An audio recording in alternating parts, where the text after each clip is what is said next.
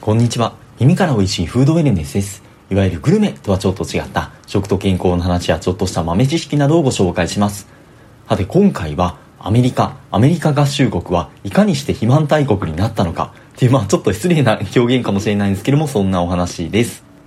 アメリカ人の人に肥満が多いみたいな話って割とよく聞いたりする気がしますよね。で、まあ、現に現地に行かれたことありますっていう方でしたら、それをまあ実感されてるって方もいらっしゃるのかもしれません。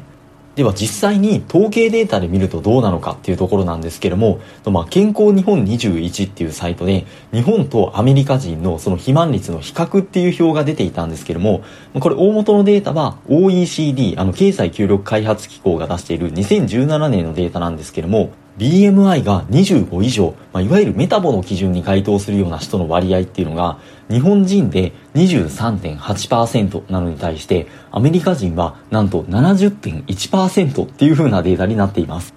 ちょっと耳を疑うような数字ですよね。まあでも現にそう書いてあるので間違いないはずですし、あとは2020年の最新のデータっていうのをその OECD の元のページで見てみたんですけども、日本人で BMI25 以上が26.7%、まあちょっと増えてますね。のに対して、アメリカは71.0%っていうふうに、これも微増になっていて、まあ近い数字になっているので、おそらく間違いないと思われます。その中でも特に顕著に際立っているのが BMI30 以上の人の割合でしてこれが2017年のデータで日本人で3.7%なのに対してアメリカ人がなんと38.2%っていう風にもうなんかやっぱりスケールが違う国だなっていう風にこのデータを見ても改めて実感をします。それではどうしてアメリカではこんなに肥満の人が多いのでしょうか？昔からそうだったのでしょうか？っていうようなヒントになりそうな情報っていうのが佐々木聡の栄養データはこう読むっていう本に紹介されていましてここでは1960年以降のそのアメリカ人の肥満率の推移っていうのが紹介をされています。まあ、これによると、例えば40歳から59歳の男性の場合、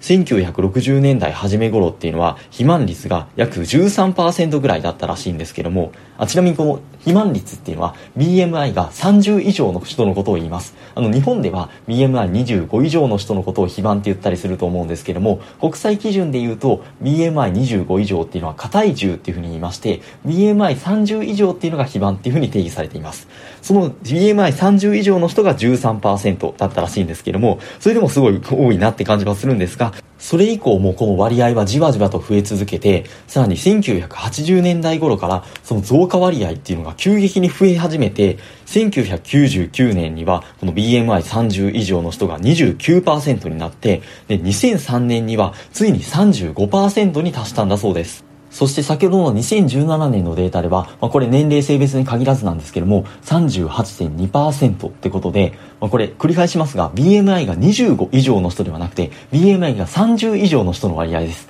なのでまあ衝撃的な数字といいますか、それプラス、昔はそこまでではなかったのに、急激にこの肥満率が増えているってことがわかります。そしてこんだけあからさまに増えているので、まあ、何かしら原因が、まあ、食事に関しても含めて何かありそうですよね。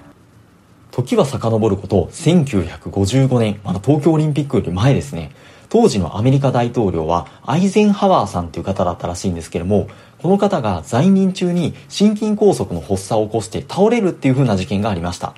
幸い一命は取り留めたらしいんですけども、まあ、当時人気が高かった大統領っていうこともあって、ま、この一大事件に全米は騒然となったんだそうです。この事件が一つの大きな契機にはなっているみたいなんですけども、ただ当時からアメリカでは、この心筋梗塞で命を落とす人っていうのが多くて、でもその食事に関しては、その原因が、その糖質にあるのか、それとも脂質にあるのかっていう、糖質バーサス脂質みたいな論争っていうのが繰り広げられていたらしいんですけども、ただ、別のあの世界規模の研究で、この心筋梗塞の原因っていうのが、その脂質、まあ、その中でも、飽和脂肪酸っていうのは動物性の脂肪とかによく含まれる、飽和脂肪酸が原因だっていうことが、まあ、すでに明らかになっていたってこともありまして、アメリカでも特に1970年以降から、ローファット食品、まあ、いわゆる低脂肪の食品っていうのが、まあ、推奨されていくようになります。例えば乳製品とかでもローファットミルクとかローファットヨーグルトとかまあ今でもありますよね、まあ、それ以外にもローファットケーキとかノーファットシリアルとかもうスーパーの棚にはもうローファットとかノーファットとかの食品のオンパレードになっていったらしくてですね。そんな怒涛のローファット攻勢によってアメリカ人の飽和脂肪酸の摂取量っていうのもまあどんどん下がっていって、まあ、それに伴ってその心筋梗塞の死亡率っていうのも実際に減少していったんだそうです。これだけ聞くと、めでたしめでたしみたいな感じではあるんですけども、ただ先ほども出てきた通り、まあ、この辺りからアメリカ人の肥満率っていうのは急激に上がっていきます。今でこそ糖質制限って言葉がもう市民権を得ているような状態なので、そんなに違和感はないかもしれないんですけども、やっぱりその肥満って聞くと脂っこい食事、まあ、その脂肪分の多い食事をとってるから脂肪が増えるんだ、みたいな風にちょっと連想しましがちなところってありますよね。ただこのローファット食品の普及によって肥満率が上昇してしまったっていうこのアメリカ人の結果を見ても、やっぱりそれはなんか違うのかもしれないなっていうところが言えそうですし、ただ問題はそれだけではなくて、この心筋梗塞は減少したんですけども、その減少に反比例する形で、今度は糖尿病の患者さん数が増えていったんだそうです。なので、心筋梗塞は、まあ一つちょっと解決傾向が見えたにもかかわらず、逆の病気が増えていって、さらに肥満率も上がっていったっていうふうな、まあちょっと皮肉と言いますか、まあ一筋縄ではいかないような、まあ結果にはなってしまったんですけれども、ではどうしてこんな結果を招いてしまったのかっていうのの最新の研究結果が指摘しているところによると、まあ、大きく2つありまして、まず1つはその脂肪とか飽和脂肪酸の過剰摂取だけではなくて、食物繊維の摂取量、まあ、特に穀物由来の食物繊維量の摂取量が少なくて、まあ、言い換えると高度に生成された穀物製品の過剰、まあ、摂取量が多かったっていうふうなところがまず1つ。でそしてもう1つがソフトドリンクの大量摂取の問題っていうのが挙げられています。これは以前の放送でも出てきたんですけども、トウモロコシを原料にして、あの、砂糖よりも安価に生産できるような、まあ、コーンシロップ、あの、日本でいう、あの、果糖ブドウ糖液糖とかの、まあ、異性化糖の消費量の増大っていうのが影響していて、これはアメリカでは主にトウモロコシを原料として作られることが多いので、まあ、コーンシロップとかハイフルクトースコーンシロップとかって呼ばれたりするんですけども、これが1960年代に開発されて以降急速に広まっていって、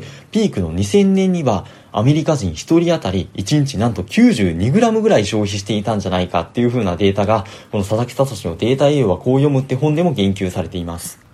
ちなみに話の触りでも紹介しました、かつての大統領アイゼンハワーさんっていうのは、若い頃からコカ・コーラの愛飲者として知られていたらしくて、第二次世界大戦に従軍していた時には、瓶詰めのコカ・コーラを300万本送るようにっていう風に、当時の陸軍の総参病長に要請したっていう風な逸話も残っているらしくて、そういった若い頃からの長年にわたる糖質の過剰摂取が血管の老化を進めて心筋梗塞を誘発したっていう風な説もあるんだそうです。それを聞いてももっと炭酸飲料とかその砂糖とかの摂取量を控えるって方向にできなかったのかなとは思うんですけどもそのローファットフードの普及とかっていうのがそれ以上に力強かったらしくてですねまあ、もちろん一番糖分の摂取で問題なのはそういった飲み物からの摂取だとは思うんですけどもそれに加えてローファットフードっていうのはその脂質を減らす分カロリー不足になるっていうのもありますしどうしても風味の面でも美味しくなくなっちゃうっていうのがあるのでその穴埋めとして余計に砂糖が使われるようになったっていうのもどうやら背景としてあるみたいです。